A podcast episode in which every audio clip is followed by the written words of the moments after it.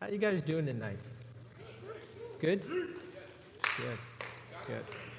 God is good, isn't he? It was good seeing the young people in here. I mean, you guys are young, but they were younger. and I am older. But it was good. It's good seeing the young people in here worshiping with us and singing about the reckless love of God. And, uh, you know, I start thinking about God's love. That's when I get choked up like Pastor Jeff. So the love of God means a lot to me. And hopefully it means a lot to you guys too. God wants you guys to get closer to his love and closer to him. He's always calling us, he's kicking down those walls, he's climbing those mountains for us. He wants to be so intimate with us. He truly does. And even in my own personal life, I don't spend enough time with him. You know, that's why I love coming and just worshiping. Man, it's such a good thing. That's when we get to get really intimate with God, isn't it? Amen. This thing's kind of bonging a little bit, isn't it? Is it okay? Good. Uh oh. I should have never said that. It's probably coming out of the hole on the guitar. That's what it'll do. You'll get feedback a lot of times from that. Well, tonight I get to end the study in, in Habakkuk. Did you guys call it Habakkuk? Or did you call it Habakkuk? Habakkuk? I call it Habakkuk, so it'll be Habakkuk tonight. You can do it either way. I don't think there's any one way or another. But tonight I'm going to do the table talk probably almost completely at the end of the, at the message. If we've got that slide, I want to put up the first slide. You know, there was Israel and then there was Judah, if we can get that slide up there. It was divided, as you guys know. There was the northern tribe, there was the southern tribe. And it's unfortunate. You know why there was division there? Because there was conflict. There was conflict. And I'm going to tell you one thing as I was preparing this, I was thinking about Satan loves to divide and conquer. He really does. He loves to do that in churches, he loves to do that in families, and we can't let that happen. Paul wrote to the Corinthian church, and the first chapter that he wrote to them, he had heard that there was trouble, that there was division. They were dividing themselves because of, you know, I'm with Paul, I'm with Cephas, I'm with that. We've got to watch out for those kind of things. What Paul said to them is that we need to be united in love. It's always back to love, guys. It truly is. The 10 tribes that are up there in the northern, they were already carried off by the Assyrian Empire, and the Assyrian Empire was in decline. Ultimately, Babylon destroyed the Assyrian nation. They took over. They were the great mighty thing, mighty uh, thing that God was going to use. They, they destroyed Nineveh. Remember Jonah? Jonah was sent to Nineveh to preach because it was coming. It was coming. The prophet Habakkuk had lived in very violent and evil times. As I read this, I went, wow, this is the days that we live in, aren't they? They're evil, they're violent. He had a vision of the future of Judah being carried off by the Babylon, Babylonian Empire in 586. They were coming. He, far, he, far, he looked into the future. God gave him a vision, and he saw the doom that was coming to them. Made me think of John on the island of Patmos, John the Revelator, who was down there in 95 AD. 62 years after Jesus left, and he gave him a vision of what's going to happen in our future the book of Revelation. You want to scare somebody? Have them read that book. I got a few people saved having them read the book of Revelation. It's powerful. It really is. Doom's coming to this planet. It truly is. Habakkuk had two questions that he was asking God. He was kind of complaining. He kind of had a little bit of gripe going on. He was wondering what's going on. And one of the questions was, why is this world around him so evil and so violent? I ask that all the time to God. I really do. The second question was why God was going to use this ungodly nation, this empire, Babylon, the Babylonian Empire to come in and to carry off Judah up into cap- captivity, to punish them, to discipline them. You know, God does and He can use other nations to discipline his people. He did it all throughout the whole book of, of the Bibles. From one book to the next book, he, he constantly did that over and over and over again. Why was God going to discipline his people? You know why? Because he loves them. He loves them. I got two grandkids now, and grandpa's got to discipline them from time to time, and I hate it. I did that with my kids. But it's important to do that. And we've got to understand when God disciplines us, and even when I would discipline my kids when I was a father, I told them how much I loved them, and, and that's why that I did that's why I did that. Hebrews says this in, in chapter 12, verse 8 If God doesn't discipline you as he does all his children, it means that you are illegitimate and are not really his children. God doesn't spank you from time to time, you might not be really a Christian. And then in Hebrews 12 11, it says, No discipline is enjoyable while it is happening. It is painful, it hurts. But afterward, there will be a peaceful harvest of right living, fruit. I used that verse when we taught through John chapter 15. There'll be fruit, good fruit, for those who are trained in this way. Israel is God's chosen people. To this very day, there is a blessing on the people of God, on Israel. What did God say in the scriptures?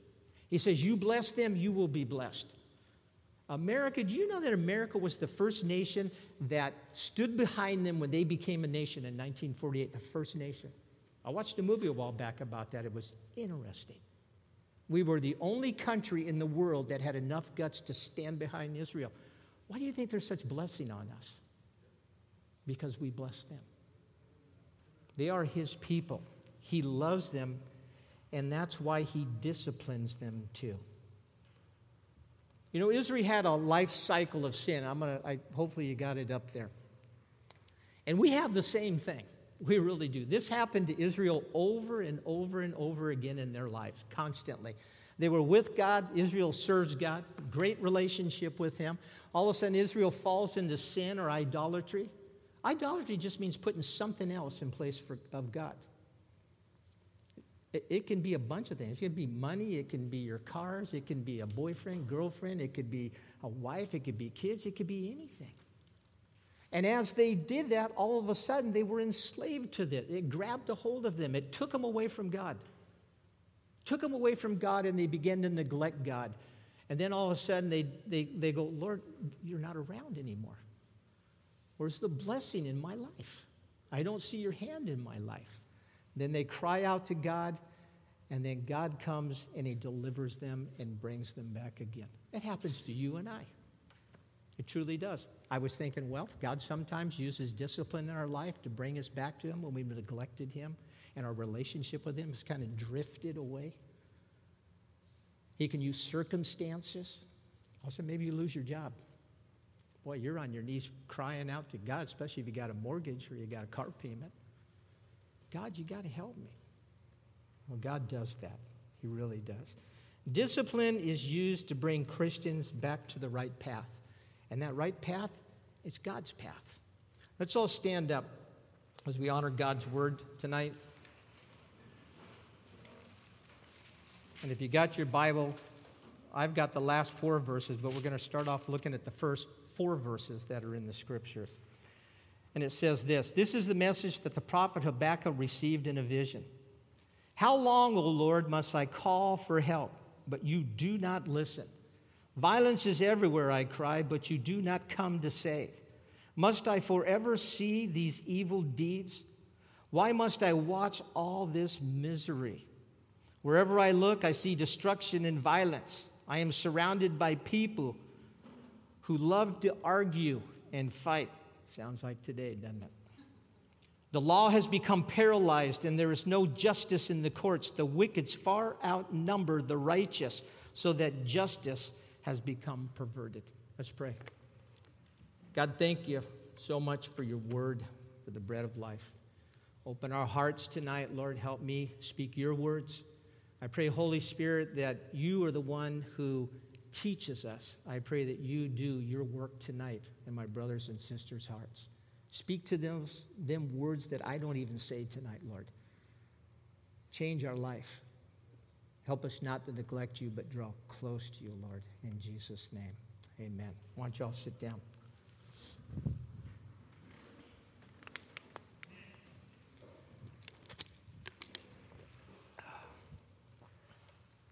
Well, why does God allow evil and violence? Habakkuk was looking at that. He was questioning that. It was everywhere. Listen, this world that I live in today is not the same world I grew up in the 50s. Yeah, I grew up in the 50s. That was a little while ago. It really isn't. It's frightening what this world is like. But why does God allow that? You know why God allows that? Because He gave man free will. He gave you the free will to do what you want to do. He gave me the free will to do what I want to do. He gave, he gave us all a free will to do that. God could have created us and, and made us robots. He didn't. Listen, the angels in heaven have free will. That's why a third of them took off and went with Satan, didn't they? Rebelled against God. It's unfortunate, you know, that man chooses not to follow God God will never force a man to follow him. You say, well, hang on a second. One day it says, every knee will bow and every tongue will confess he is Lord. Yes, at the very end, in the great white throne judgment. But everybody has a choice to make. God hates evil. He hates evil more than you hate it. And some of us probably don't hate it enough. I, I, I, looked up, I said, Gosh, I wonder how many times in the Bible it talks about evil. The King James Version, 592 and the New American Standard 473 times. And there are so many verses in the Bible where it says God turns his face from the evil. He can't stand it. He's so pure and so holy. I don't think we can understand that. God hates it. He hates it more than us. And Satan, the devil, the prince and power of the air, he's pure evil. Pure evil. He fans the fire of evil. He's doing that in our world today. There's a question for you Is man good or is he evil? Well, both exist in man good and evil.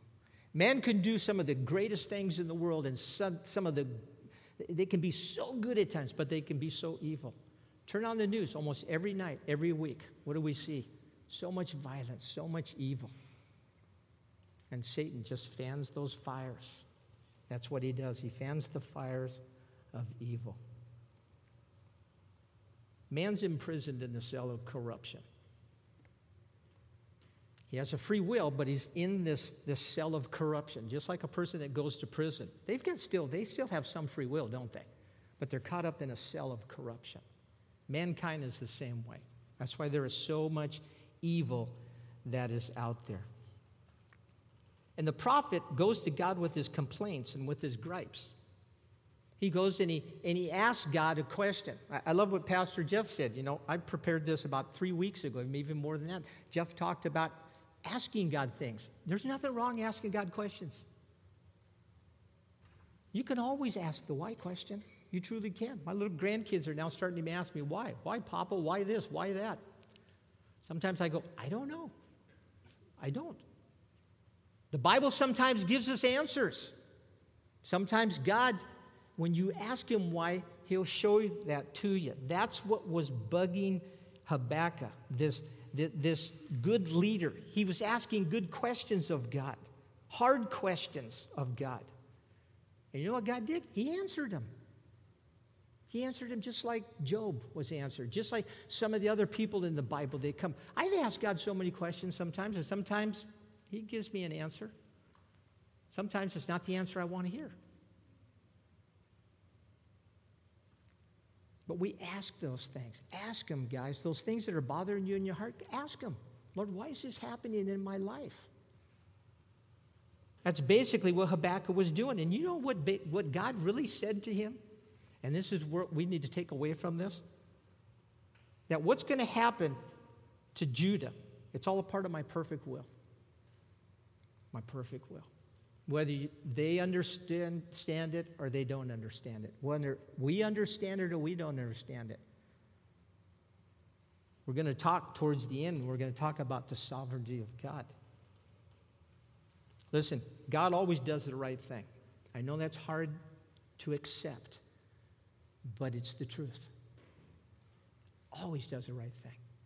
We, we can't serve a God who doesn't do the right thing all the time. He does. I don't understand everything that He does, but I have to believe that He does the right thing all the time because He is a good God. Trust is needed to believe that truth. And I think the longer you walk with Jesus, the more you can grab a hold of that and believe that in your heart. You know, we all kind of know that, that one verse, right? Romans 8 28. I think we've got it up here. You know, it's all things work together for the good. That's what it's talking about there. You know, the book of Habakkuk. You know why it was written? Just like Job, showing that God's in control. God is in control of this world right now. Sometimes people don't believe that because there's so much evil out there and it looks like evil's winning. And doesn't it? I mean, it looks like goodness is gone. But God's still in control. God never goes asleep. Nothing goes, you know, on that he does not know. Even the most minute thing, God knows. Despite that evil is looking like it's winning. And listen, guys, don't ever think God's behind those things, those evil things. Satan's behind those. Satan's behind those. You have your friends, and a lot of times people will say, Well, God allows that to happen. God does that. You can say, Yeah, He does, but He's not doing it. Satan loves to divide and conquer, like we were talking about. Satan loves to just have this world be in complete chaos, and he's doing a good job. He's doing a good job. But the Bible shows us that God is sovereign, and that should give us hope. In other words, what that means is that in everything that happens in your life, in my life, in Israel's life, in the United States, in your neighborhood, ever, there's a purpose to it. There's a purpose to everything that goes on, guys.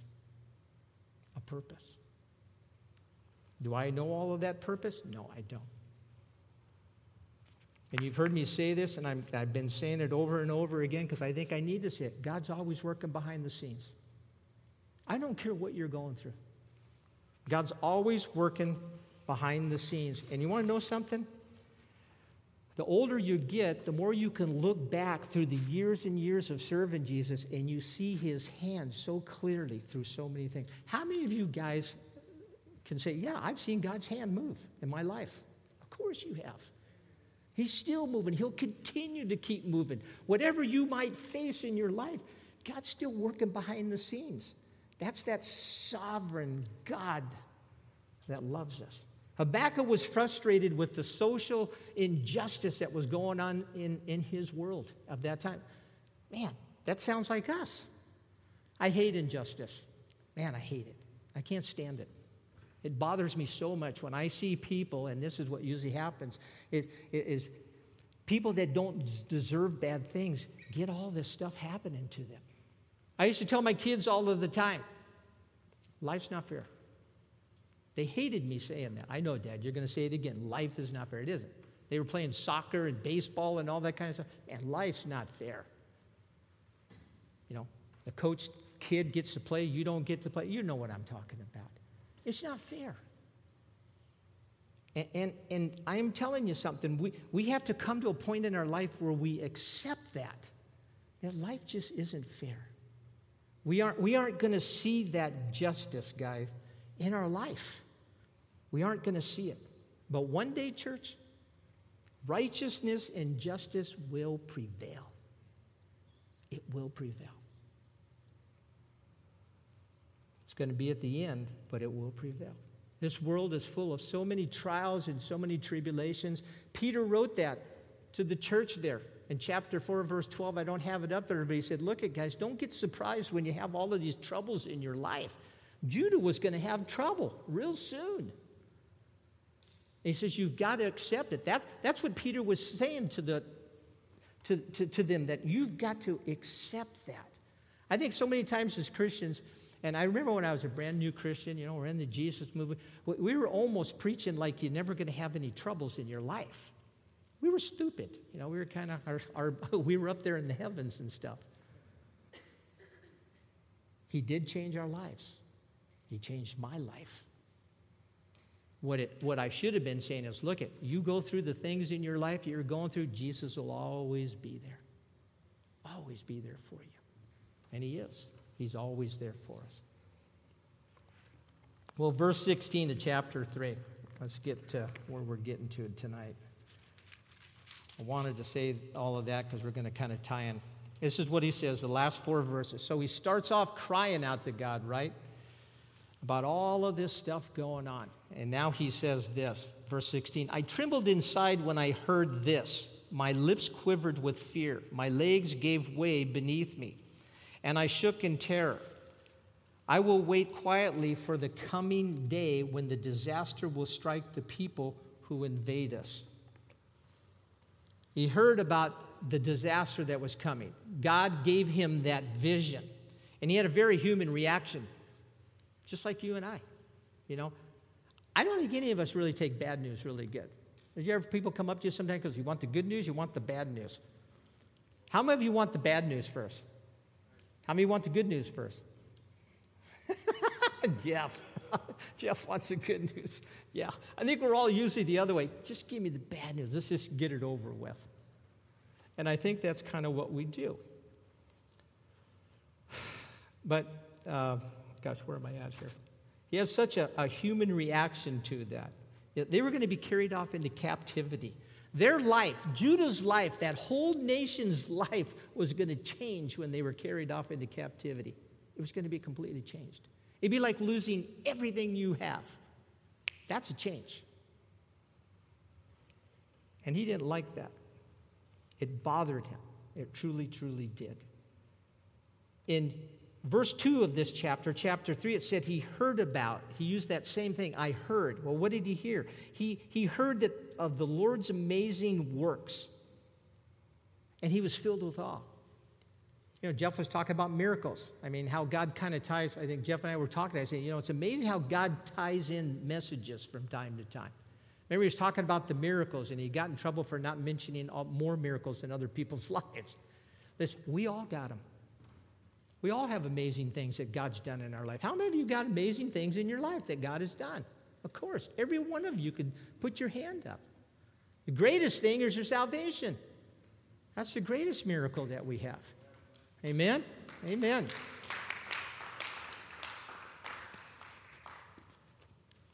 And Habakkuk describes his reaction when this bad news hit him. It, would be like, it would be like all of a sudden when somebody says, hey, you got cancer.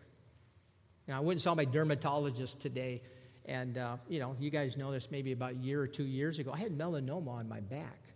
And thank God, you know, my wife had told me, I've been out in the sun my whole life. My wife told me, start getting to the doctor and stuff. I started going, and, and he would check it, and every so often he'd do biopsies, and he saw this one thing on my back, and he said, hey, we need to cut that out and check it out. He calls me back up. He goes, hey, look, man, you got melanoma. And I said, yeah. I mean, it didn't strike fear in me, but I know cancer can do that to people. It can strike such fear in a person's heart. I mean, the good thing, they cut it out and it's fine and everything's good. So, yeah, my kids and my wife get to have me for a few years longer. But you notice how he described it? He said he trembled inside, his lips quivered with fear, his legs gave way, his whole body shook in terror. Fear, we talked that song that you led tonight. Odell, fear. Talked about fear, that one of that one song. Fear is a very powerful and a real emotion that can totally paralyze you, can it? It can totally, completely paralyze you. How many of you guys, be honest, how many of you guys were kind of scared when we had that earthquake a while back ago when you were at home? Anybody? Yeah, a couple hands going up and stuff. If it happened here, everyone would be scared. I guarantee that. I was up in Mammoth in May of 1980. I had to check the date. I was skiing with uh, my crazy pastor friend that I told you was the very impulsive, crazy guy that tore out the pulpit and all this kind of stuff at the church we were helping start. Him and I were up there skiing, and it was great. 1980, May. Must have been a really good year that year. And we got done skiing that, that, that day, went into the stove, which was a great little restaurant, had the greatest barbecue beef sandwich. Man, I wish I had one now. Uh, but we were in there, and, I, and I'm not it was really good, Jeff. I'm telling you, man. It was the best. I still remember it. I better quit getting that way. Okay, so we were in there, back to the story. And we were in there, and I am telling you, all of a sudden, the 6.5 earthquake hit Mammoth. And I mean, it was in the town that I was in. And I mean, it rocked and rolled, and it was shaking and moving, and it just kept going and kept going. And, you know, I grew up in Southern, I'm a native Southern California. Man, I've gone through all these earthquakes, you know, so it doesn't really bug me. But I remember looking on the faces of the people in their fear, especially on the women. I mean, their look was like right to their husband, like, we're leaving and we're going to leave now. You know what happened? The whole town left almost. Great skiing the next day. There was nobody on the mountain. Seriously, it was great. But fear is something else. Remember, we talked a while back ago when I was talking about Peter. The disciples were what? They were in the boat of fear. It gripped their hearts. Gripped their hearts. That's what happened to Habakkuk when he saw the future of Judah. It just it shook him, and fear just grabbed a hold of him. What, what did the disciples do? They called on the name of Jesus and they broke the grip of fear. Jesus replaces fear, guys, in, in our life. If you don't know that by now, that's who replaces it. It's Jesus. It's calling on his name. Habakkuk called out to the Lord. He knew trouble was coming. And God was warning him that it was coming. I learned this a long time ago. God always warns before he brings discipline or he brings some kind of punishment. That's what, that's what the book of Revelation is about. It's a warning to mankind that trouble's coming. It truly is. How far off was it? He didn't tell them. He said, It's going to happen, though. It's going to happen in your time, Habakkuk. And it did. Probably about 25 years later from when he first got this word. How far off is the tribulation? that the Bible talks about, the great tribulation. How far off is the return of Christ? How far off is, is that? I don't know. But God's warned people that it's coming, and it is coming. I've been waiting a long time. I hope it comes here soon. And I, I love kind of what Habakkuk said here. He said, I will wait quietly until that happens. And, and I don't think that meant that he like just kind of twiddled his thumb, thumbs back and forth.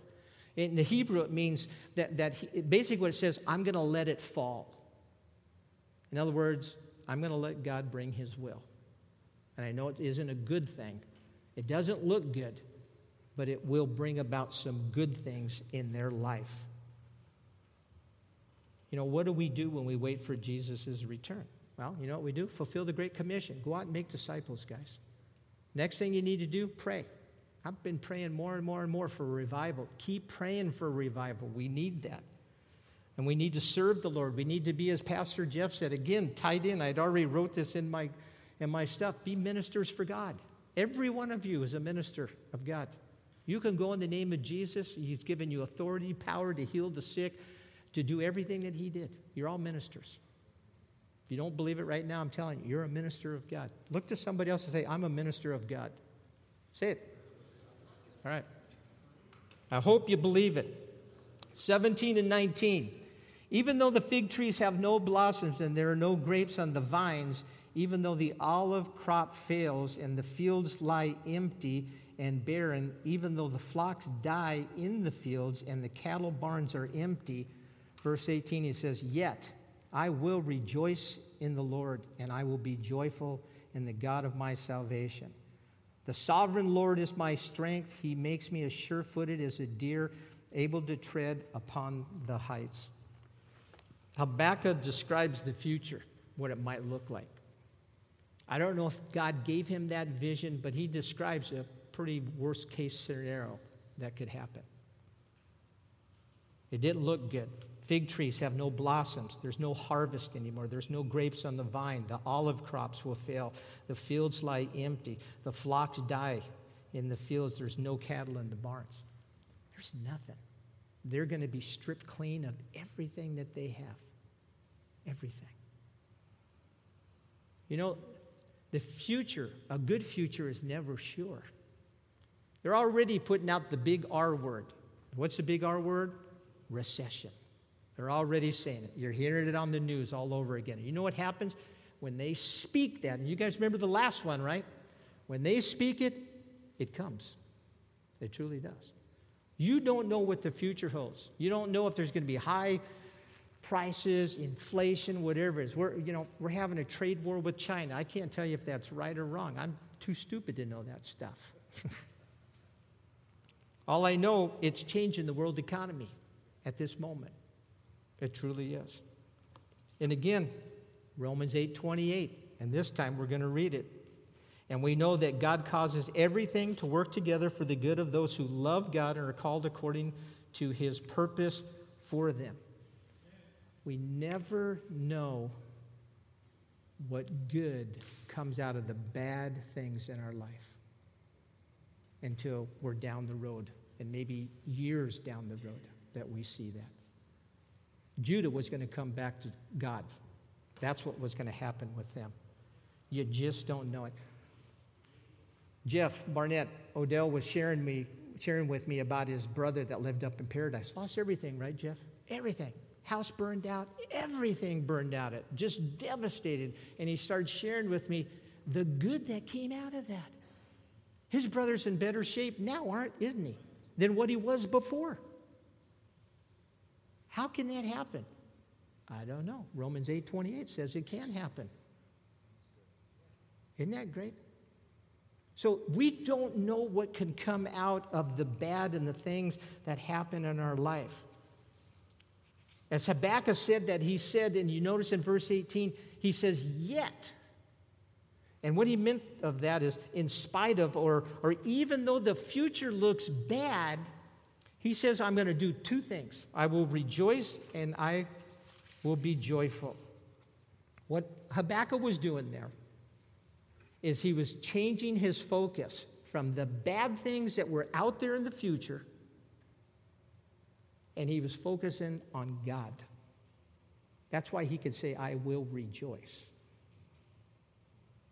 And see, that's what we have to do sometimes. We have to have a focus change in our mind. That's what, it, that, that's what he was trying to do there. He was changing his focus off those bad things to the sovereign Lord, the one who is in complete control, the God of his salvation. You know what that means? The God of deliverance, safety, one who defends and brings victory.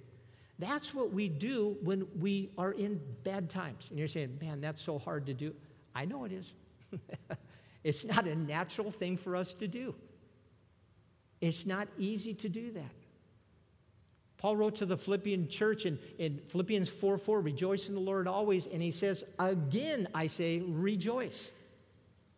Then, then he wrote in, in uh, 1 Thessalonians 5 16, he just uses those words, rejoice. You know where he was when he wrote that in Philippians? In jail.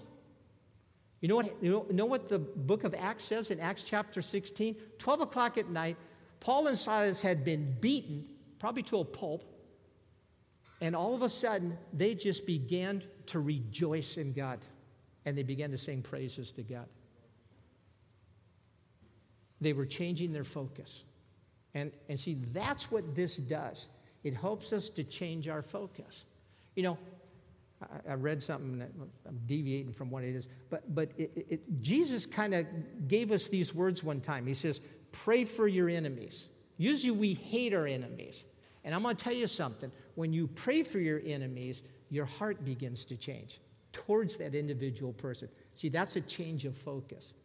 How can you hate them if you're praying that God open their hearts, help them to see you through all of that? Remember my evil you know, neighbor, I won't mention his name.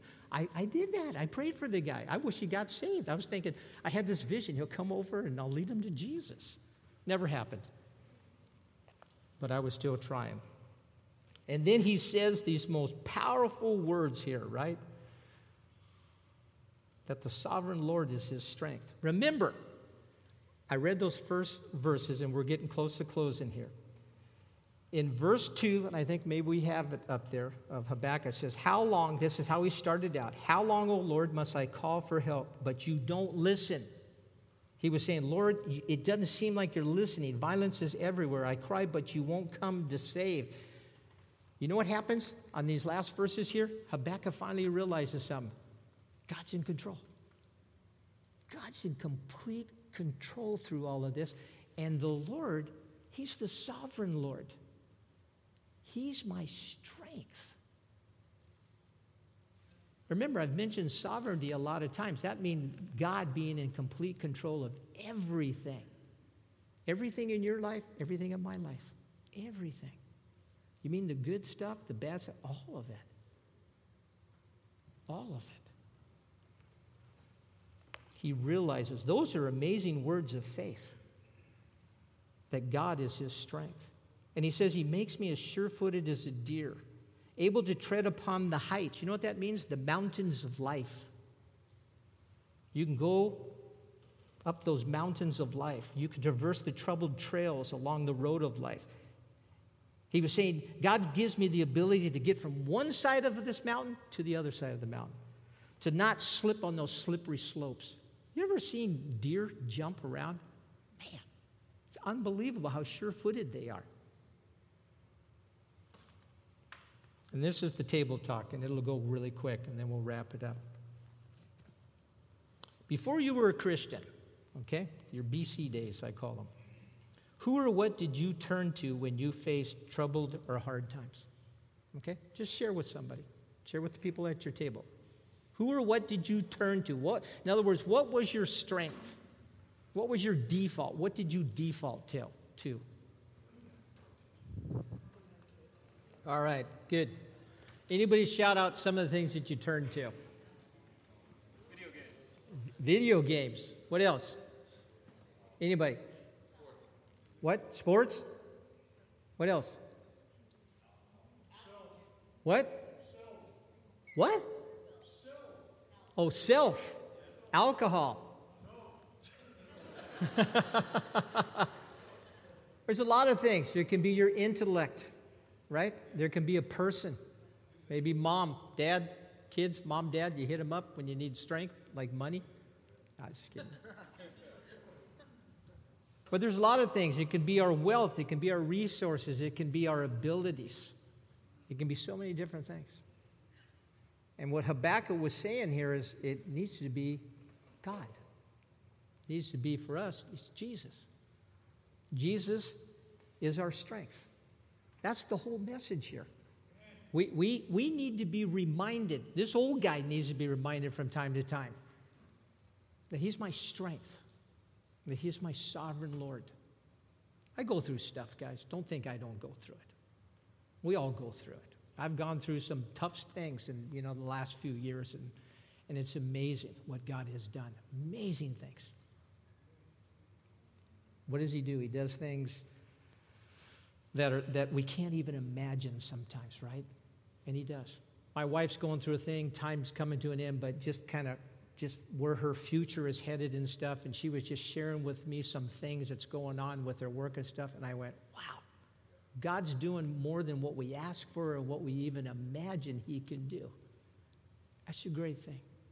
He's our sovereign Lord. Amen. He's our strength. Let's pray. I thank you, God, that, uh, that you are our strength, Lord and that we can always, always turn to you, Lord. In the darkness of night, maybe we're woke up with some fear of something in our life. Maybe we're in some boat that we need to get out of. As we call upon you, Lord, that you're always there. Help us to be reminded of that, Lord. You are our strength. You are sovereign, Lord. This world is so evil. It truly is. Our hearts cry out, God, bring such revival. Truly bring revival, Lord. Open people's hearts to you, Lord God. Maybe use the evil and the hate and just the anger and the violence and all that to, to have people begin to wonder what's the answer? It's you, Lord. We won't have peace on this earth until you, the Prince of Peace, comes back to this earth. Thank you so much for your word, Lord. I bless my brothers and sisters. May they go out in your strength, Lord, and may they proclaim the good news of Jesus Christ. It's your name we pray. And they all said, Amen. God bless you guys, and let's give him heaven.